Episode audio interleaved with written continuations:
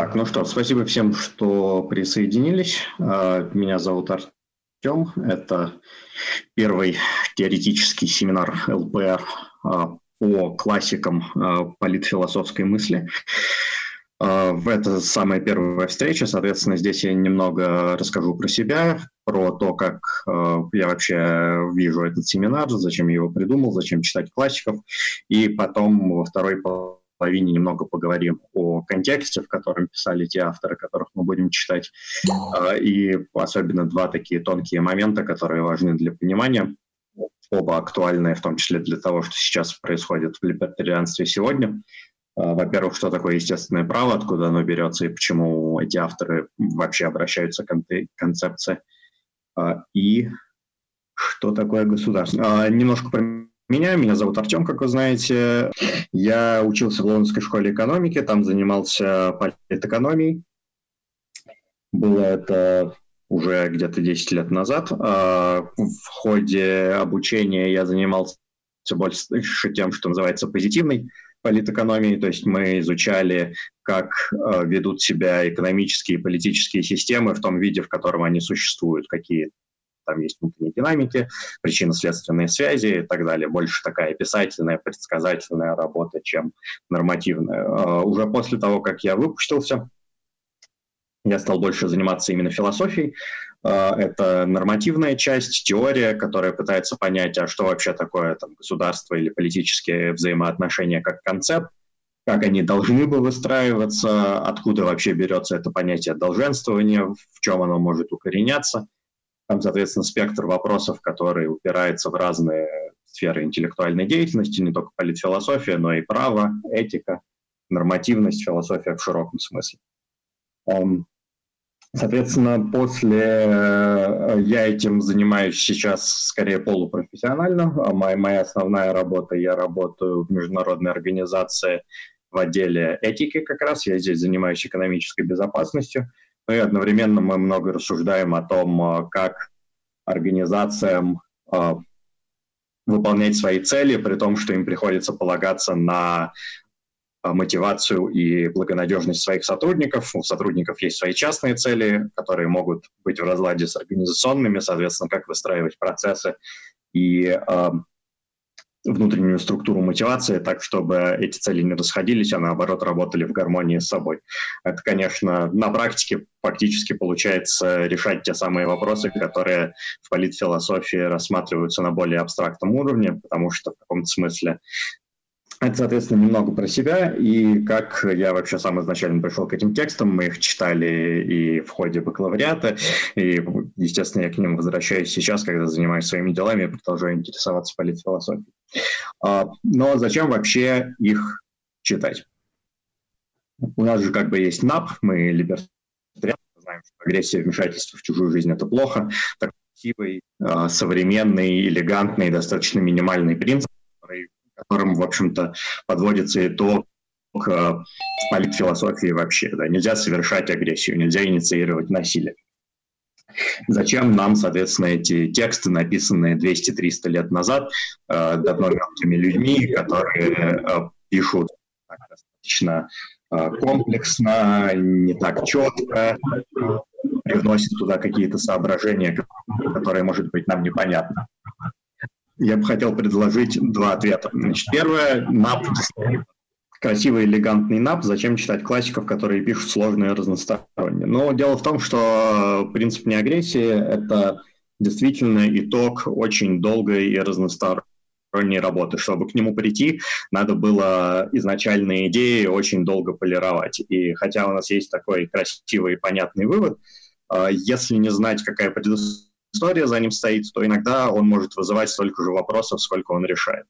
Мне кажется, тут такая есть уместная аналогия с современным искусством. Если людям показать черный квадрат или какую-нибудь картину Пикассо, то, может быть, она и будет для них достаточно такая впечатляющая, но если не понимать, в чем дело, то можно не понять, а вообще зачем это и, и как это.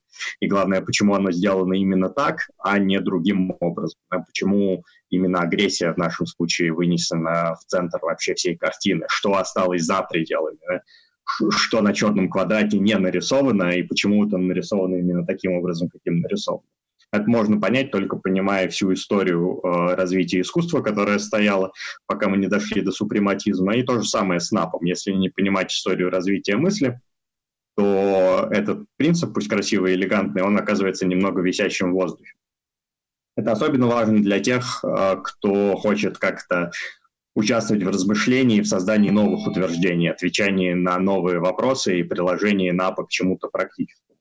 Э, точно так же, опять же, как с современным искусством. Э, если кто-то возьмется изучать изобразительное искусство, но только на материале современного, на супрематизме, то вряд ли он сможет стать по-настоящему хорошим художником. Ему надо все-таки немного разобраться будет с классической экспозицией, понять, как делаются картины разного рода и, собственно, понять, а в чем суть э, современного искусства, почему оно выделяет то, что выделяет.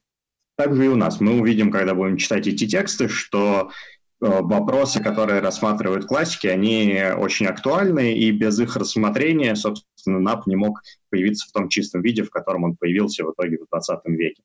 Э, до него было такое поступательное развитие, и познакомившись с этим развитием, э, будет гораздо более понятно, как НАП прилагается к каким-то конкретным вопросам, как будут работать суды при АНКАПе и так далее. Эм, мы поймем, как мы к этому пришли. Это один вопрос. Другой вопрос, как вы наверняка знаете, у нас есть НАП, но при этом у нас есть огромное количество разных видов либертарианства, разные последователи которого могут даже спорить друг с другом до смерти, обвинять друг друга в этатизме э, и вообще. Как так получается? Ну, тут я бы сказал немного другую метафору, что либертарианство — это не столько блюдо, сколько целая кухня. Ну так вот, либертарианство — это целая кухня, в которой есть много разных блюд с немного разными оттенками, немного разными ингредиентами. При этом они как-то более-менее гармонично связаны как, э, собственно, кухня целиком и связана. И в нашей кухне НАП э, это немножко что-то типа пармезана. Это такая штука, которая очень вкусная сама по себе. Ее можно добавить практически в любое блюдо, даже если оно туда по рецепту не добавляется. Если его добавить, станет только лучше. Но при этом э, накормить человека одним только пармезаном достаточно сложно. Э, и читая классиков, мы как бы знакомимся с такими основными ингредиентами э, либертарианской кухни, которые, может быть, не только в ней используются, да, это так же, как, я не знаю, продолжая с итальянской кухни, макароны, помидоры, все такие вещи, которые можно встретить и в других кухнях, но вот именно у нас они объединяются в типично либертарианские блюда. В нашем случае эти основные ингредиенты – это свобода, самопринадлежность, собственность, контракт, добровольность, самоуправление. Все эти концепции, они абсолютно центральные для тех э, авторов, которых мы будем читать. Это именно те авторы, которые их которые их э, развили и которые их ввели в политфилософскую мысль. И именно в разном сочетании этих несущих категорий и получаются те Э, разные либертарианские блюда, которые составляют нашу общую кухню. И разобравшись в классиках, будет гораздо легче понять, а, почему настолько много вариаций в либертарианских идеологиях, и как именно разные пропорции одних и тех же ингредиентов дают нам на выходе немного разные трактовки либертарианства. Ну вот, соответственно, почему именно эти три автора? Немного об этом как я уже говорю, они э, все разрабатывали некоторые основные концепции для нас. Э, Лок писал про самопринадлежность, про естественную свободу, о том, что свобода — это не э, вседозволенность. Э, Гоббс писал немного альтернативную э, трактовку, которая тоже сейчас очень популярна, особенно э, ее э, Михаил Сетов сейчас очень активно пропагандирует это о том, что э, в естественном состоянии нет вообще никаких прав, есть только свободы, какие-либо права могут быть образованы только контрактом, люди живут в состоянии анархии, пока они этот контракт не заключили, и именно э, появление контракта означает вхождение в систему права. Гоббс, конечно, эту систему права видел совершенно по-другому. У него фигурировало государство, которое он еще видел монархическим и абсолютным, но тем не менее его концепция естественного состояния как состояние абсолютной свободы, в котором у каждого есть право на все, а следовательно никаких прав как бы и нету, она тоже сейчас достаточно популярна. И вот этот спор между Локом и Кантом о том, в естественном состоянии, ограничены ли мы чем-либо и чем ли мы вообще можем быть ограничены, в каком-то смысле был разрешен Кантом, который дал ответ – Э, совершенно важный для всей политфилософии, которая э, следовала далее. Э, он отметил такую штуку, что человек свободный не может быть скован законом, который находится вне его, поэтому Лок как бы не может быть прав. Если, как верить Локу, есть некий закон природы, и человек ему подчинен в том же смысле, в котором, скажем, камень подчинен закону гравитации и прочим законам физики, то человек получается всего лишь машина а, и не является по-настоящему свободным существом. Чтобы человек был свободен, он а, должен следовать только тому закону, который следует из самого человека. И а, с этой идеей Кант очень много работал, и она стала очень важной для европейской философии в целом. Он разработал ее как концепцию автономии, Э, соответственно, автономос сам себе дал закон. Э, из нее вышла целая плеяда философской и политической мысли от анархизма до современного либерализма. Э, работа Канта немного сложная. Так Кант или Гоббс что? Гоббс говорил о... Да, именно так.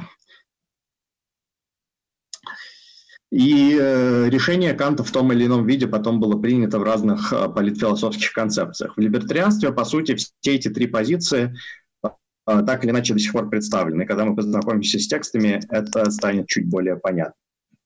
Ну вот, поэтому выбраны были эти три автора. А сейчас э, хотел бы передать слово вам.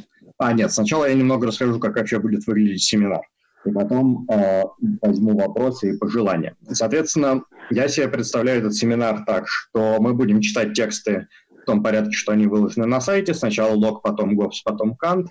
Э, по каждой встрече будет сначала небольшой доклад, минут на 20. Э, у нас уже есть первый докладчик, это Михаил Пожарский по локу. Я примерно набросал список тем. Э, я дальше с каждым докладчиком буду уточнять, какие именно вопросы вопросы и как они хотели бы их рассмотреть. И идея этих встреч будет в том, чтобы помочь друг другу прочитать и понять тексты и закрыть какие-то э, трудные моменты в них, потому что тексты не самые простые. Э, действительно будет полезно что-то обсудить, но при этом одновременно мы можем еще и обсуждать эти тексты в контексте современного либертарианства и тех вопросов, которые актуальны для э, решения вопросов свободы здесь и сейчас. Ну, вот, поэтому, когда посмотрите на сайт, начинайте прикидывать, о чем бы вам было интересно доложить. А, и в перспективе я также думаю, что было бы здорово, если бы участники этого семинара потом а, сами становились э, организаторами, чтобы весь семинар был такой постоянной площадкой, через которую мы можем вводить новичков в основы либертарианской мысли. Я это уже обсуждал с несколькими людьми. А, плюс было бы здорово, после того, как мы обкатаем эту тему на классиках, сделать несколько семинаров. Есть несколько других насущных тем, а, которые тоже было неплохо обсудить. Это и современная либертарианская мысль, а, и анархизм, и какие-то вопросы скажем, типа того же года, там можно много чего придумать. Поэтому если семинар будет работать, то есть о чем подумать, о том, как их развить на другие темы. Ну вот, это, соответственно, обо мне, о классиках и о семинаре. Теперь, ага, почему некоторые главы были опущены. Да, тут э, можно быстро рассказать. Э, первая глава Лока абсолютно вводная. Тут ну, это я, наверное, покрою, когда буду вообще э, говорить про тексты, наверное. Сейчас перейду к этой секции, и там же это покрою. Ну, хорошо, перейдем тогда к обсуждению, собственно, текстов. Э, небольшое введение по всем трем и как раз почему из них сделаны выжимки. Э, в основном потому, что хотелось взять именно ту часть текстов, которая наиболее актуальна для современного либертарианства, немного контекста по ним. А, первые два а, Лок и Гоббс, они немного в обратном хронологическом порядке. Гоббс писал а, в середине 17 века, Лок уже в конце и в начале 18-го. Это, обе эти работы, они актуально политические. Они, оба написаны, они обе написаны в изгнании. Гоббс писал во Франции, Лок в Голландии. А, почему? Потому что, соответственно, в Британии шла гражданская война и потом ее последствия, реставрация. А, в ходе гражданской войны монархи сначала были свергнуты и заменены э, республикой, ну, такой квази-республикой э, Кромвеля. Это как раз был период изгнания Гоббса, который из изгнания писал в поддержку монархической власти. Потом произошло наоборот э, были, э, монархия была восстановлена, уже Лок был в изгнании, сидел в Голландии, там, наоборот, писал в защиту уже республиканской власти. А, при этом, конечно, работы такие теоретические, но в том числе очень актуальные для своего времени. Это, соответственно, означает, что там много моментов, которые завязаны на очень такой сиюминутный контекст, который нам может быть не очень интересны. Особенно это касается Лока. А, Лок писал свою работу именно полемически. Как вы видите, мы читаем второй трактат о правлении. Первый трактат о правлении целиком посвящен а, критике одного автора, которого в современности никто уже не знает, э, Филмера. Филмер написал такую работу «Патриархия», в которой защищал тот самый буквальный патриархат. Он э, говорил, что власть должна быть у отцов семейств, что Бог создал Адама как такого главу семьи, и монарх фактически это глава э, такого метафорического семейства, которое э, охватывает все государство, и вот э, поэтому монарху как отцу, как главе, семьи э, обязано всяческое поклонение и уважение. Э, Первый трактат Лока целиком э, за, э, о том, чтобы разгромить эту концепцию Филмера от и до. Э, Филмер полагается очень сильно на Библию и христианскую традицию, чтобы основать свои политические взгляды, и Лок его там просто громит и уничтожает со ссылками на ту же самую Библию. Но в итоге эта работа э, не так интересна, потому что она, во-первых, очень теологическая, во-вторых, завязана на критику автора, который абсолютно потерял актуальность. Что интересно, именно Гобза Лок не очень критикует, потому что взгляды Гобза были настолько новаторские, пусть они и защищали монархию, что никакой монархист их всерьез в 17 веке не воспринял. Um, слишком был радикальный человек, и, собственно, мы его, поэтому его читаем вторым. Во многом uh, Гоббс более революционный мыслитель для своего времени, чем Лок. Он фактически основал правовой позитивизм. Вот, соответственно, главы, главы у Лока, которые выброшены, первая совершенно водная, дальнейшие, они достаточно много говорят о конкретных типах политического управления, в отличие монархии от республик, э, не очень актуально для тех вещей, которые актуальны для современного либертарианства. В Левиафане выброшено очень много. Это очень длинная книга, очень фундаментальная. Она начинает с э, самых азов. Это фактически книга полной науки о человеке. Э, Гоббс сначала разбирает, что вообще такое человек.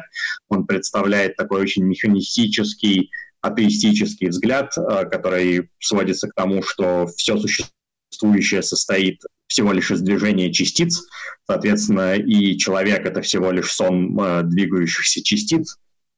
Никакой такой заданной извне мона, э, морали или духа, ничего такого нету. Все надо понимать в очень материалистических, э, приземленных э, терминах. И первые его главы целиком посвящены вот этой концепции. Он потихоньку пытается э, пройти весь путь от э, чрезвычайного материализма, от ЧИЦ до, собственно, и, и такого, такого уровневого человеческого поведения.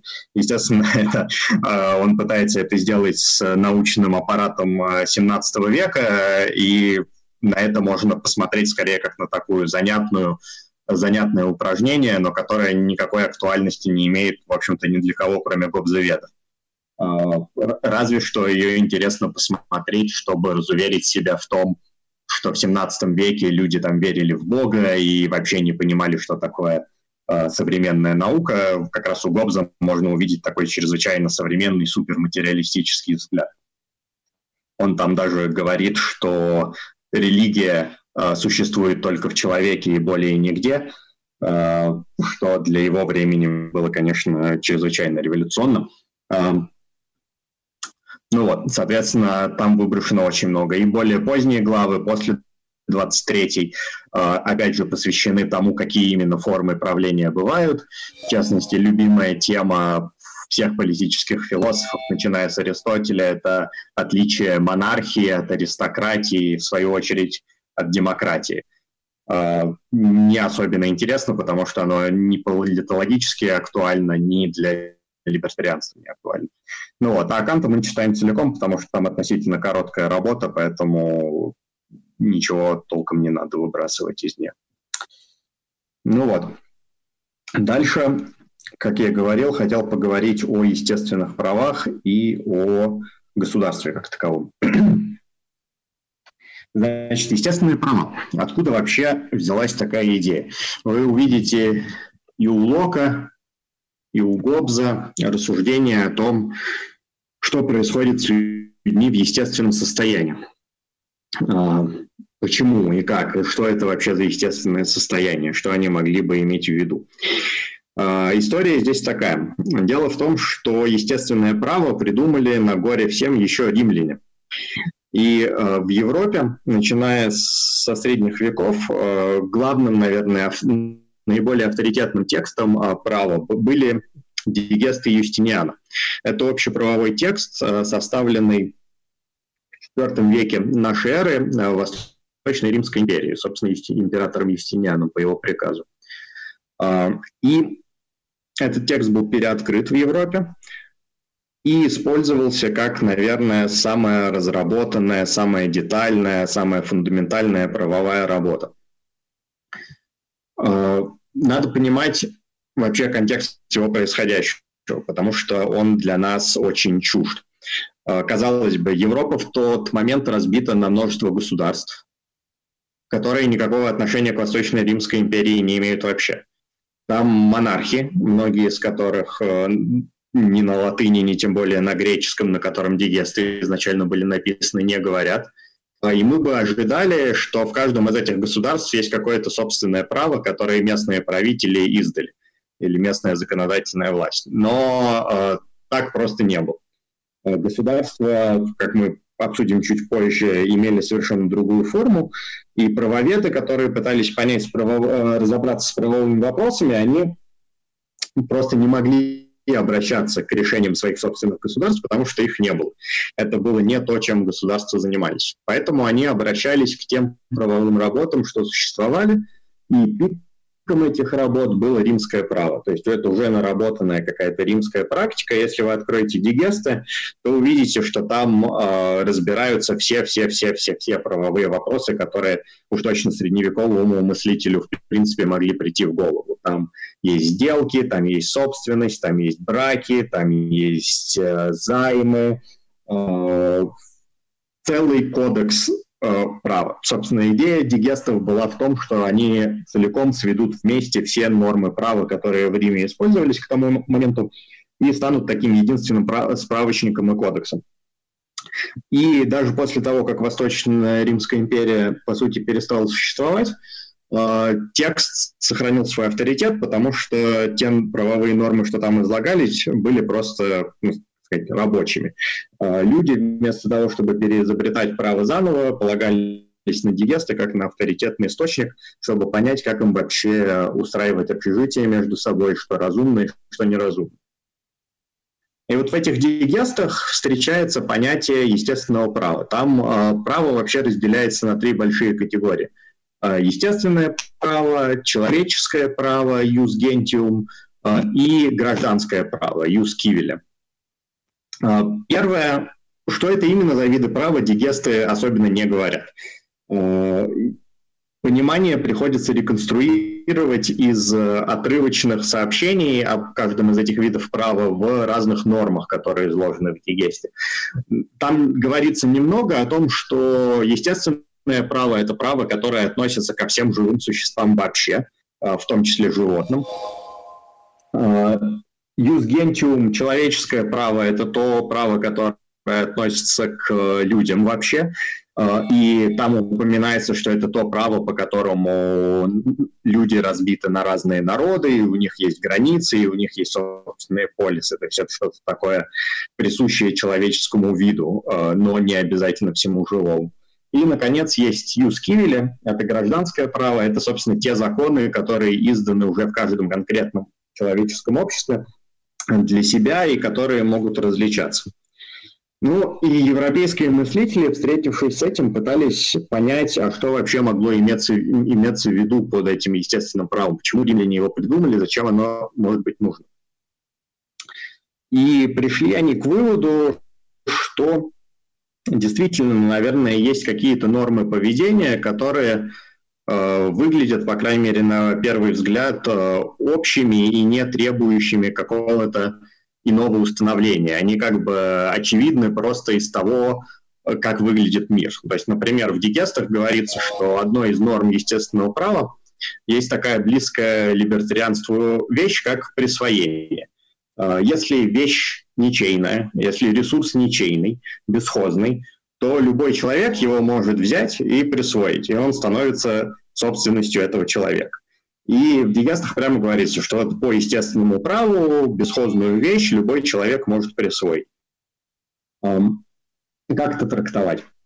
С одной стороны, кажется, что мы эту норму придумываем. С другой стороны, это какая-то такая вещь, которая настолько самоочевидна, что непонятно, какой контраргумент можно ей привести. Да? То есть если бы вы хотели оспорить, что бесхозная вещь становится чей-то, после того, как человек ее присвоил, то как вы это оспаривать можете? Кажется, что вы просто против законов разума и логики идете э, самим по себе. И, соответственно, средневековые мыслители, работая с дигестами, именно к концепции разума и обратились. И здесь им помог Аристотель, э, которого на помощь призвал такой мыслитель, как Фома Аквинат. Это все было в средние века. А, Фома Аквинат работал и с дигестами, и с текстами Аристотеля, и у Аристотеля он увидел, что а, какие-то законы, они проницаются человеческим разумом из, так сказать, самой структуры реальности, из природы. То есть наш разум, смотря на то, как устроен мир, а, обнаруживает в нем определенные законы. Это могут быть законы физики, но это также могут быть законы поведения. И Аквинат совместил вот это замечание с тем, что в римском праве говорилось про существование какого-то естественного права, и заключил, что вот естественное право – это и есть то разумение э, законов природы, направленных на э, управление человеческим поведением. А, то есть э, они никем не постулированы, но разум их распознает, просто смотря на то, каков мир.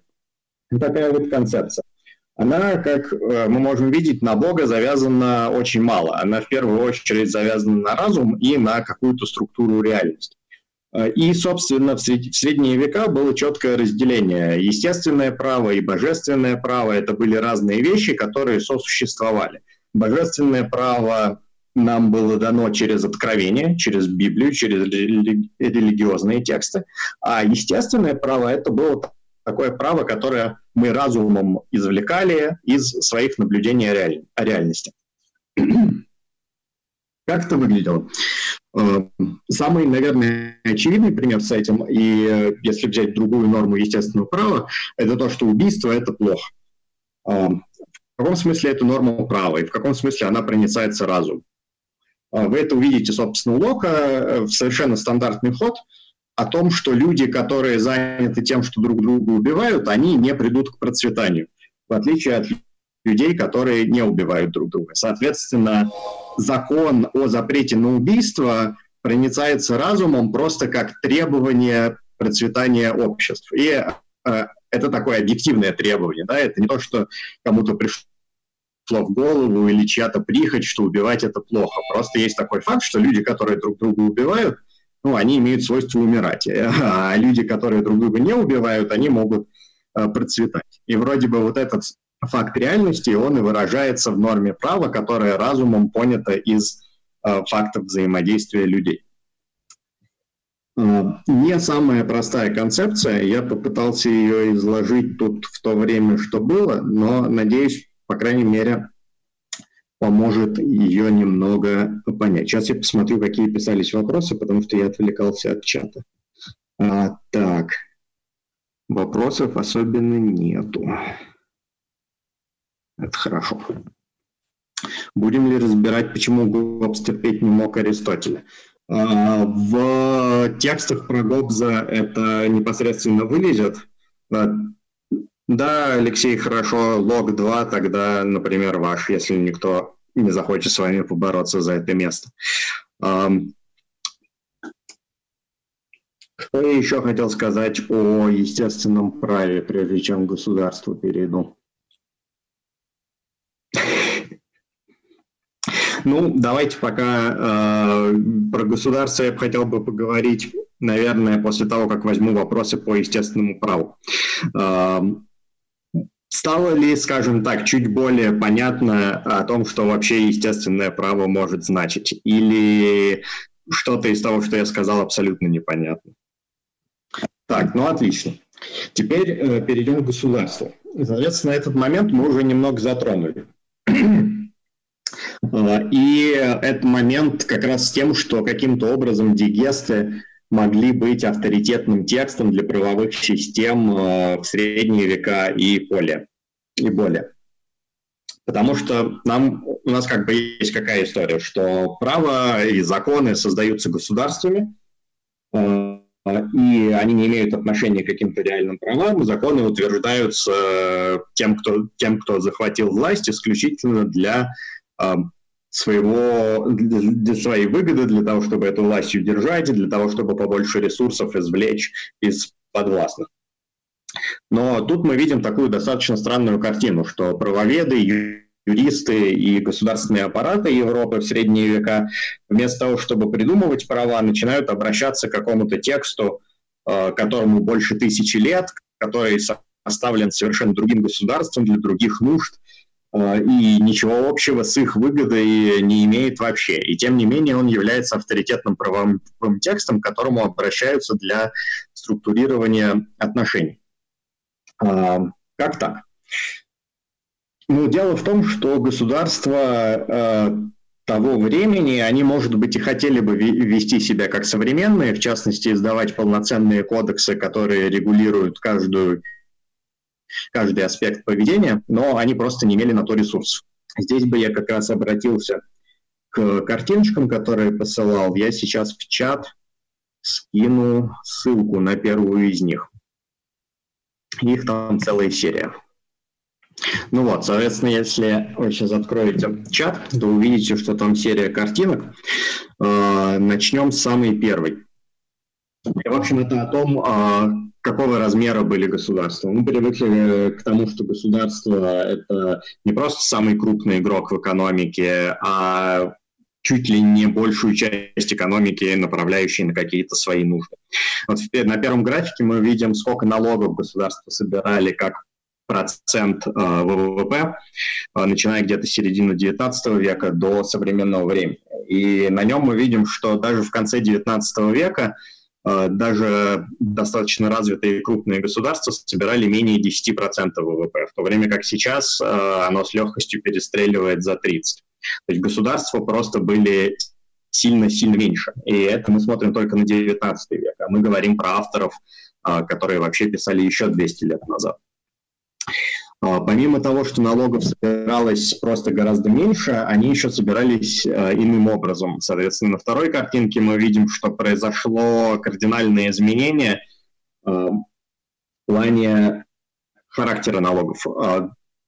С XIX века и ранее налоги почти целиком были косвенные. То есть это такие налоги, как НДС, э, тарифы, пошлины, э, собирающиеся не напрямую с доходов, государство не залезало напрямую в карман к людям, а собирало их с транзакций. А также даже те прямые доходы, э, прямые налоги, что были, это были в основном налоги на собственность, а не налоги на доход. У государств просто не было возможности проворачивать все те вещи, которые оно проворачивает сегодня. Это были гораздо более маленькие аппараты, у которых не было той бюрократической э, информационной силы, которая позволяла бы им проникать прямо во все э, аспекты человеческих взаимодействий, как они проникают сегодня. Э, первые два графика относятся всего лишь к последним двум векам, просто потому что у нас очень мало статистики э, по более ранним временам. Тем не менее, я хотел их показать, чтобы увидеть, э, показать, насколько государства выросли даже за последние 150 лет. Если мы пройдем к третьей картинке, там, где показываются данные по Голландии и Британии. Она как раз относится уже к тому времени, когда писали Лок и Гоббс. Э, и мы видим, что на протяжении 100 лет перед 19 э, веком, 100-200 лет, э, происходил тот же самый рост. То есть если в 19 веке государства собирали где-то чуть меньше 10% ВВП, то откатившись еще на 100-200 лет назад, они собирали еще где-то в 10 раз меньше, или в случае там, Британии в 5 раз меньше. То есть мы говорим э, об одном-двух процентах ВВП максимум. То есть это были организации, кардинально отличающиеся по своей природе от того, что мы видим сейчас. А, и кроме того, что они собирали гораздо меньше денег, эти деньги они тратили почти целиком на войну. Э, это, соответственно, мы видим на самом последнем графике. Он показывает э, разбивку по тратам британского государства между военными и невоенными расходами. И военные расходы никогда не составляли менее 60%, а зачастую были 80-90%. И вот эта картина 80-90%, она была совершенно нормальная для государств до очень недавнего времени. То есть это были... То есть государства того времени занимались почти исключительно войной, они очень мало проникали в экономику, и они собирали такие поверхностные косвенные налоги в некоторых ключевых точках сбора. Они не могли проникать в жизнь людей в целом. И а, это достаточно много говорит нам о том, что они, собственно, могли делать э, в плане права. Мы привыкли о том, что есть законодательная власть, которая может отрегулировать э, любой аспект правовых взаимодействий. Но законодательная власть — это тоже очень недавняя Uh, недавний феномен. Если мы говорим о временах Лока и Гоббза, и тем более средневековых, законодательной функции как таковой у государств не было. Их функцией было вести войну друг против друга, отбивать от нападений и, наоборот, расширять свою территорию. А когда дело доходило до права, то люди пытались обустраивать общежитие, условно говоря, исходя из э, велений разума. Они пытались понять, а как нам стоит обустроить общежитие. Если у нас есть сделки, то как они должны управляться. И именно поэтому они обращались еще к древнеримским дигестам, потому что казалось, что там люди потратили время, чтобы провести вот эту исследовательскую работу, и разработать какие-то нормы, которые реально работают.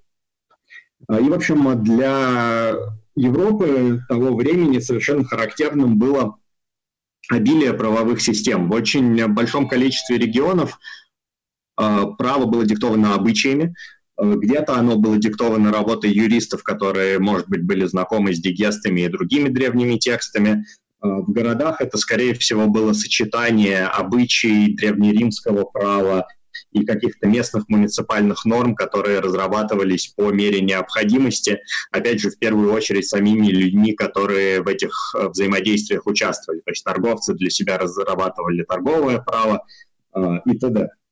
Э, государство здесь играло очень такую поверхностную роль, оно фактически говорило, что вот э, в таких-то взаимоотношениях, скажем, вза взаимоотношениях торговцев, вот решение этого органа, который самими торговцами, скорее всего, был и образован и судил согласно тому праву, что сами торговцы для себя придумали, вот его решение надо исполнять. Все. А если кто-то не будет исполнять, то этот орган может обратиться к нам, э, как к владельцу наиболее крупной дубинки на этой территории, и мы принудим э, решение все-таки исполнить.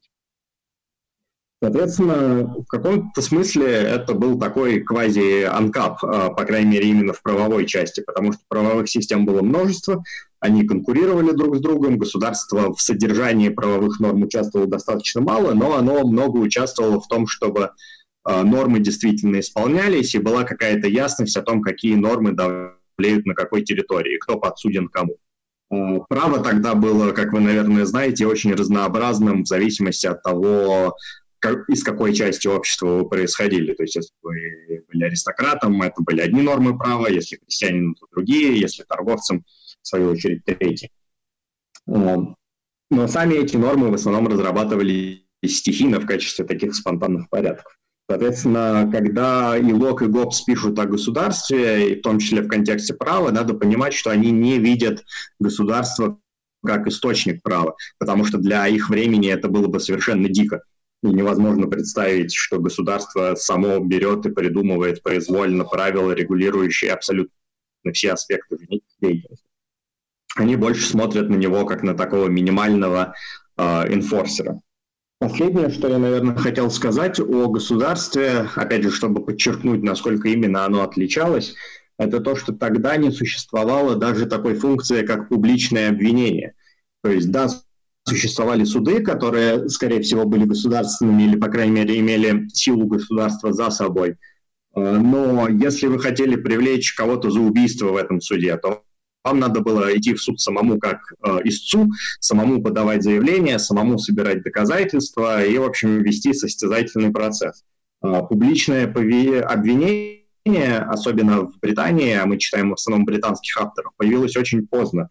Э, чтобы не соврать, где-то это было, кажется, в XVIII веке. Это фактически было одно из первых таких программ помощи бедным, потому что люди поняли, что в Лондоне происходит столько убийств и против особенно небогатых людей, что эти убийства просто не расследуются, потому что ни у кого нет денег э, и времени, которые они могли бы потратить на сбор доказательств, на найм юристов и потом э, обращение в суд. Но вот когда Лок и Гоббс писали, именно такая картина была нормальная. Все обвинение было частным. Поэтому очень важно, когда э, читаете Лока, не забывайте, что под государством имеется в виду не какой-то там прото-СССР, а нечто гораздо более э, минимальное и узкое в своих способностях. При этом не менее страшное, государства были абсолютно людоедские в то время. До тех людей, до которых они могли дотянуться, они дотягивались э, абсолютно без жалости, наказания были совершенно ужасные. Там в Британии вплоть до XVIII века, например, неверных жен и особенно мужа убийц сжигали заживо. Последний раз такое сожжение заживо было где-то в XVIII веке, тоже очень поздно. Но э, при, все, все, при всем этом людоедском характере государства были достаточно минимальны, просто потому что у них не было ресурсов. Вот это второе, что я хотел рассказать, помимо естественного права. У нас остается где-то минут пять 10. Опять же, буду рад любым вопросам по этой теме. Где подробнее почитать на тему? Ну, лучшая обзорная книга про развитие государств и их мощностей, наверное, до сих пор это Чарльз Стилли, государ... «Капитал государства» и... Э, нет, «Капитал, принуждение и европейские государства» Чарльз Стилли. Э, есть еще другая книга, которая конкретно на фискальных налоговых вопросах Э, концентрируется. Это Rise of Fiscal States, она, кажется, не переведена. Э, Мансур Олсен. Мансур Олсен, э, у него статья, по сути, и в ней представляется абстрактная модель, а не исторический материал как таковой. То есть Мансура очень часто немного неправильно интерпретируют. У него была очень такая узкая задача э, сделать минимальную модель, в которой можно было бы показать, почему оседлый бандит заинтересован в предоставлении определенных публичных благ. Э, и это чисто экономическая тема. Э, и она не претендует на то, что она действительно описывает или адекватно характеризует какой-то промежуток истории. Угу. Дополнительные авторы. Значит, для тех, кто хочет почитать побольше, в секции расписания я добавил э, несколько работ, на которые может быть интересно обратить внимание. Э, быстренько по ним пройдусь, действительно хорошая идея.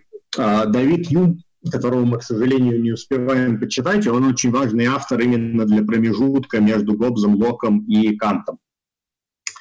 Э, И, в общем, да, действительно, о нем очень хорошо сказать, потому что это важное предупреждение для чтения Гобза и Лока. Они пишут, когда еще не развит современный научный метод, в том числе в гуманитарных науках. Из-за этого у них нет очень четкого разделения между должным и сущим. Э, тем, когда они пишут о том, как все хотелось бы, чтобы обстояло, или когда они описывают реальность. А, так же, как и нет четкого разделения между гипотетическими утверждениями и историческими утверждениями, которые претендуют на то, чтобы описать, как что реально происходило. Это вы особенно у Лока вы увидите, который зачастую цитирует Библию как исторический источник, и не очень понятно, а, действительно ли он хочет нам описать историю, или он хочет это привести как одну из возможных моделей. И этого ответа, собственно, нет. Собственно, это, это различие, оно современное, для авторов того времени его просто не существовало. Давид Юм был как раз первым, кто очень четко отделил должное от сущного, от сущего и сказал, что вот нельзя заниматься философией в том виде, в котором занимались до него. Потому что если есть какие-то факты реальности, это просто факты реальности. Из них никакого долженствования не следует. А факты должного должны иметь какие-то другие обоснования. И сам Юм сказал, что фактически таких обоснований быть не может, кроме как человеческой прихоти или страстей, как он их называл. И фактически это был такой очень крупный вызов любой политфилософии. И именно на этот вызов ответил Кант. Ну или, по крайней мере, он стремился на него ответить. А, ту работу, что я привел здесь, а, о первоначальном договоре, там Юм критикует что Лока, что Гоббза и показывает, почему в чем слабость их рассуждений. Интересно посмотреть, очень важный такой переходный шаг между первыми двумя авторами и Кантом. А, Борис Чечерин, собственности государства, это просто очень хорошее русскоязычное изложение а, классической политфилософской мысли, в том числе всех трех авторов, которые мы читаем. А, так как они стали несущими для политфилософии в целом, мы их потом многократно синтезировали в разных видах, и у Чечерина, наверное, просто лучшее русскоязычное изложение. Дальше две работы Канта. Ту работу, которую мы почитали, она касается исключительно морали. Мы не успеваем зайти в те работы Канта, которые касаются, собственно, государства и права. А, те работы, что указаны в дополнительных материалах, они как раз берут разработки, которые касаются морали и свободы, и они прилагают их именно к политической теории. А, поэтому тут интересно посмотреть, а, как сам Кант видел приложение своих идей в политическом аспекте. Следующая работа, собственно, понятно о чем. Это хорошая обзорная работа про социальный контракт и общественный договор, который, опять же, обозревает в том числе наших авторов и ставит их в контекст некоторых других важных контрактников. И, наконец, последние три работы. Это уже совсем современные изложения, но это изложение, по сути, той же самой мысли. То есть иногда авторы возвращаются из современного времени, чтобы попытаться понять, как основные положения, разработанные классическими авторами, могли бы быть применимы в современных условиях, особенно если их обновить со всем понятийным и мыслительным аппаратом, который мы разработали с тех пор. Ну, условно говоря, если бы Лок писал сегодня, что бы он написал? И, соответственно, Рипштейн, Готье и Симмонс, каждый из них излагает теорию одного из наших авторов. Соответственно, если вы хотите посмотреть, как, по крайней мере, Рипштейн думает, э, выглядит Кант э, в современности, то вот Force and Freedom — это книга, излагающая именно политфилософию Канта. И то же самое касается Готье и Симонса, Гоббза и Лока. Возвращаюсь к вопросам. Да, власти процветают она чуть более историческая, но тоже Олсен занят в основном именно построением э, моделей, в то время как Тилли больше занят описанием истории. Где-то между этими двумя подходами. То есть они немного на разные вопросы отвечают. Первый предоставляет понятийный аппарат, при помощи которого мы можем осмыслять факты. Второй больше занят, собственно, осмыслением фактов. Добавить трактат о человеческой природе. Он, я бы сказал, слишком сложный и э, непонятно, какие части из него выносить. Там есть важные моменты, в которых как раз Лок обсуждает в том числе естественное право и как он его понимает. Но здесь я бы к тебе, Миша, обратился. Ты как докладчик частично как раз можешь этот трактат прочесть и в ходе своего доклада немного на него посылаться. Это, мне кажется, было бы актуально, но всем бы я его давать не стал. Так, насколько корректна такая модель поведения государств? Больше налогов, больше возможностей, контроль везде, но умеренный. Меньше налогов, меньше возможностей. В зоне контроля государства сконцентрировано основное насилие. Не понял комментария. Если, а, хотя, то есть, если я правильно понимаю, что вы хотите сказать, что, может быть, раз у государства не было возможности контролировать относительно мягко, скажем, списанием с, с банковских счетов, а ему приходилось контролировать очень жестко, то есть грозить очень страшными мерами, отрубать руки э, и, и так далее. В какой-то смысле, я думаю, это верно, то, что действительно государством приходилось полагаться на меры устрашения, потому что у них просто не было другого инструментария, кроме устрашения для достижения своих э, целей. И в этом плане тоже другая прекрасная классическая работа «Государь» Макиавелли, там очень много именно про механику страха и что государю надо делать, чтобы эффективно держать в страхе свое население, потому что без этого никакая власть невозможна. Поэтому отчасти я бы сказал, да, что возможность контролировать мягко позволила государствам быть э, более мягкими, при этом достигая своих целей. Ну, хорошо. Я так понимаю, мы как раз уложились во время, а, покрыли, в общем-то, все темы, что я хотел покрыть. Дальше читаем Лока, возвращаемся через неделю. Я так понимаю, ни у кого пока возражений к еженедельному графику нету, четверг подходит, так что будет с интересом ждать доклады Михаила 5 числа. И всем удачи в прочтении. Дальше будем говорить уже чуть более кон- конкретно. Спасибо большое, Артем. Было познавательно, очень хорошо.